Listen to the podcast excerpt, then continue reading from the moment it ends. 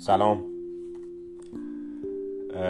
با بخش جدیدی از کتاب در جنگل های سیبری در خدمت شما هستم. پادکست چهاردهم. در جنگل های سیبری 22 ماه مارس. همه شب باد و بوران بود. صدای ترق و وسایلی که زیر سایبان بودن نمیگذاشت بخوابم. پرنده ها چطور می توانند خودشان را در آشیانه هایشان نگه دارند؟ آنها فردا زنده خواهند بود. روی سطح دریاچه بادگویی به دنبال برف می و لایه یخی برای من درست می کند دو ساعت زیر خورشید بی حرارت روی یخها سر می خورم و موسیقی گوش می کنم چون بعد از برگشتنم از جنگل دیگر کاری ندارم شب می نشینم و روی کاغذ دلایلی را که به خاطر آنها به اینجا آمدم یادداشت می کنم خیلی حراف بودم. به سکوت احتیاج داشتم. یک عالم نامنگاری و قرارهای عقب افتاده کلافم کرده بود. به رابینسون کروزه حسادت می کردم اینجا خیلی هیجانگیزتر از خانم در پاریس است از خرید کردن خسته شده بودم. دوست داشتم مدتی را بدون قید و بند زندگی کنم و از صدای تلفن و صدای موتورها بیزار شده بودم. 23 مارس. کفشای مخصوصا را پا می کنم و تمام روز را در ساحل و جنگل راه می روم. به این فکر می کنم که همه منظره ها برای خودشان حافظه دارند. زمین های کشاورزی صدای ناکوس دای کلیسا مزرعه خشخاش و عشقهای بچگی را به یاد می آورم اما اینجا چطور؟ جنگل های اینجا خاطره ای ندارند. نه تغییری نه تاریخی. آنها هیچ حرفی برای گفتن ندارند. هیچ پژواکی از اعمال انسانی زیر برگهایشان تنین انداز نمی شود تنها برای خودشان گوشه لمیدند درختها ها را می پوشانند گویی انگار در این کار با هم رقابت می کنند خود انسان باعث این بی تفاوتی است. او در برابر منظره جنگلی بک رویای میوه دادن و رویش را در سر می پروراند نگاه انسان به این درختان از صدای تبر پیشی می گیرد در زندگی های صنعتی این نگرانی وجود دارد که به یک بار چشم باز کنند و ببینند به راحتی از طبیعتی بگ و وحشی چشم پوشیدند چه کسی طبیعت را صرفا برای ارزش ذاتی و طبیعی آن دوست دارد و نه برای فواید و محسناتش؟ رومنگری در کتاب سرچشمه های آسمان شخصیت یک زندانی محکوم به مرگ را به تصویر می کشد که بسیار قویتر و منطقی تر از ادرافیانش است. او شب روی تخت چشمانش را میبندد و گله های فیل وحشی را تصور می کند می‌داند آنجا در چمنزار موجودات غولپیکری زندگی می کنند و فکر کردن به آنها قدرتش را زیاد می کند جنگل های بکر احساس خوبی را در ما به وجود می آورند طبیعت به دور از انسان به ما آرامش می بخشد بالای تپه می روم. آنجا گوشه سنگی خارا آتشی بزرگ درست می کنم سوپ در حال پختن است و این به من بهانه می دهد برای اینکه بی حرکت بنشینم و به چهره رنگ پریده دریاچه زردی ها رگ ها و لکه هایش نگاه کنم. 24 مارس. امروز صبح امروز صبح حس نداشتم که از جا بلند شوم. دوست دارم که در این روزهای ناب خودم را در قید و بند چیزی نگذارم. اما از این میترسم که اگر اینطور پیش شود تا شب مثل مریض ها روی تخت بمانم و در حالی که می‌گویم خدایا چقدر آزادم به سفیدی برف ها زل بزنم. دوباره برف گرفته. هیچ کس اینجا نیست. حتی در دور دست ها هم یک ماشین نمیگذرد اینجا تنها چیزی که میگذرد زمان است. با دیدن یک پرنده کاسد با تمام وجود احساس خوشبختی می‌کنم. دیگر هرگز پیرزنهایی را مسخره نمی کنم که در پیاده رو ناز سگ، سگهای پشمالویشان را می‌کشند یا یک قناری همه زندگیشان شده. دیگر به این آدم های مسن که دانه ها را در پاکت های کوچک فشردن و به کبوترها غذا می‌دهند نمیخندم. همشینی با حیوانات به انسان احساس شادابی و جوانی می‌دهد. خانم شاترلی اسم کتابی است که در حال خواندن آن هستم. در فصل هفت کلیفور قطعا موجود خوشایندی نیست. او اعصاب کنستانس بیچاره را خورد کرده. او حرف می‌زند. همیشه حرف می‌زند. در مورد هر چیز کوچک و بی اهمیتی درباره همه چیز و همه کس درباره علت هر چیزی ویژگی ها و شخصیت هر کسی. زن بیچاره دیگر تحمل نداشت. از اینکه تنها شده بود سپاسگزار بود. کتاب را میبندم. می‌روم بیرون و تبرم را از زیر برف برمیدارم. دو ساعت تمام مانند یک دیوانه بی اختیار درق درق به کنده های به کنده های درخت ضربه می زدم های روانشناسی می‌گویند که در این درق درق های تبر و نیشخند های کلاخ ها حقیقت های زیادی نهفته است. نیچه در کتاب سپید دمان می‌گوید چیزی که ابتدا نیاز به اثبات داشته باشد چیز ارزشمندی نیست.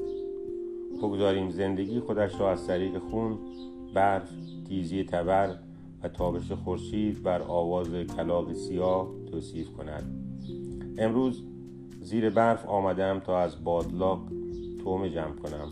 با آرامی طوری که به شاخ و برگ های به هم پیوسته آسیبی نرسد یخها را می شکنم شاخه های قطع شده را بیرون می آورم آنها را بالای صد تکان می دهم هزاران موجود ذربینی در آب در آب شفاف به حرکت در می آیند آنها را در یک بطری می ریزم حالا دیگر تومه حاضر است. تا چند روز دیگر به ماهیگیری می روم آدم خیلی باید بی عقل باشد که کتاب خانم شاترلی را کتاب عاشقانه ببیند. این کتاب در واقع فاتح خانی بر مزار طبیعت نابود شده است. درباره انگلستان با بیشه های آرام و جنگل هایی پر از خاطرات رو به فراموشی. توسعه معادن سرزمین بریتانیا را به ویرانی کشانده است. با ایجاد جاده ها برای استخراج مواد مدنی دل بیشه ها را پاره پاره کردند دود کوره های کارخانه ها همه با آسمان غبارآلود می روند هوا آلوده رنگ آجرها کدر حتی چهره انسان ها هم سخت شده. کشور خود را به صنعت و نژاد جدیدی از تاجران و تکنیسیان ها فروخته که کارشان نقد موضوعات اجتماعی و سیاسی و تعمق درباره تکنولوژی است. این پایان دنیاست. انگلستان صنعتی انگلستان زراعتی را از بین برده است کنستانس احساس می کند که شیرهی در رگهای زمین جریان یافته و می‌داند که پیشروی آن دنیا را که پیشروی آن دنیا را نابود خواهد کرد لارنس زشتی منظره ها زوال روح ها و تراژدی مردمانی را پیش بینی می کند که در این ریتم مکانیکی سر زندگی سرزندگیشان یا به کل او مردانگیشان را دست می دهند. در میان کشتی شکسته انسانهای مدرنی که از انرژی های شوم به جنون رسیدند عشقی شیداوار در خانم شاترلی در حال شکوفایی است. جنونی که در این هیاهوی ماشینی وجود انسان را ناتوان می کند در کتاب اعترافات روسو گورگی درست عکس این است. او که یک شورشی انقلابی است از های فراوان روسیه در جهت توسعه و پیشرفت نفع زیادی می‌برد. برای او انرژی های فوقلادهی که در مراکز صنعتی متمرکز شدند در کل دنیا ابرمغناطیسی را منتشر می کنند این نیروی روحانی جسمانی این نیروی روحانی جسمانی همه مردم زمین را مجاب می کند که آستینهایشان را بالا زده و به روزهای آینده و روزهای آینده را ستودنی سازند. لارنس نگران بدتر شدن اوضاع حاکم بر دنیا بود. اما گورکی دنیا را از دریچه های آرزوهایش می‌بیند. لارنس می‌دانست که آرامی آرامی روستاها جلوه از زیبایی است اما گورکی فقط شگفتی آسمان ها را که معبر آزرخش های آهنینند باور داشت. کنستانس در حالی که از این هیجان کاذب حاکم بر زمین رنج می‌کشد زیر شاخ و برگ درختان جنگل این سال غمانگیز را فریاد می‌زند. به راستی انسان با انسان چه کرده است؟ اما هیاهوی ماشین ها نمی‌گذارد که صدایش به جای برسد. شب در حالی که روی نیمکت چوبی زیر درختان در هم تنیده سد نشستم به دریاچه نگاه می‌کنم. قبل از هر چیز منظره زیبا را پیش چشمانم می‌بینم. همه چیز می‌تواند رو به راه شود. زندگی می‌تواند آغاز شود. خانم شاتلی حق داشت قبل از, قبل از آن که بخوابم به خودم می‌گویم چه خوب می‌شد اگر چند روز اینجا از او پذیرایی می‌کردم. 25 ماه مارس. همزمان با خورشید از خواب برمیخیزم. در برابر چنین عظمتی یارای برخواستن ندارم. برای اولین بار در این چند روز در این چند روز هوا امکان بیرون رفتن به من داده. از یک مسیر دیگر در سمت راست سیلاب های کوهستانی به طرف آبشار می روم. جنگل پوشیده از برف. تجربهش در اختیار من می‌گذارد. طی کردن 400 متر مسیر سربالایی دو ساعت طول می کشد دارکوب ها بر تنه درخت های بیجان نک می زنند. بعد از 200 متر مسیر, مسیر هموار می شود در تله یک متری می افتم تپه سنگی در صد متری بالای آبشار آبشار یخی نظرم را جلب می کند. از پایین با دوربین نگاه می کنم. به نظر می رسد که آنجا سکوی مناسب برای ادراک کردن وجود دارد. برف ریزی دید دریاچه را که محتاطانه با کوه خوابیده کور کرده است. حسم درست است. در ارتفاع 1100 متری سطح صافی پشت صخره ها بود که منظره ای عالی داشت. می توان شبی رویایی را آنجا گذراند در حالی که تارانهایم در برف فرو رفتم پایین می آیم نفس نفس می‌زنم. بعد آرام می گیرم تا به صدای بارش برف روی درختان سپید پوش گوش دهم. در انتهای رودخانه روی جنگل های کنار دریاچه به دنبال رد پای یک رو... روباه می روم.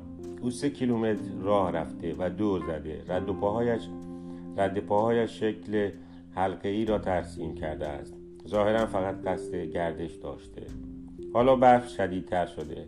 این نقاب سپید درد زخم تنهاییم را ده برابر می کند تنهایی دوستی است که برای همه خوشخدمتی می کند مرهمی است برای زخم ها و باعث تشدید و تقویت حس ها می شود وقتی تنهاییم همه حس های درونمان ده برابر نمود پیدا می کنند تنهایی با خود مسئولیت به همراه می آورد من نماینده همه انسان ها در این جنگل خالی از انسانم. پس باید به اندازه سهم آنها هم که از این مناظر بیبرند از آن لذت ببرم.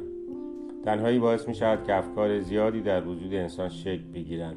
زیرا در این شرایط فرد تنها می تواند با خودش حرف بزند. تنهایی انسان را از پرحرفی باز داشته و برای او این امکان را فراهم می کند که بیشتر به عمق درونش بپردازد.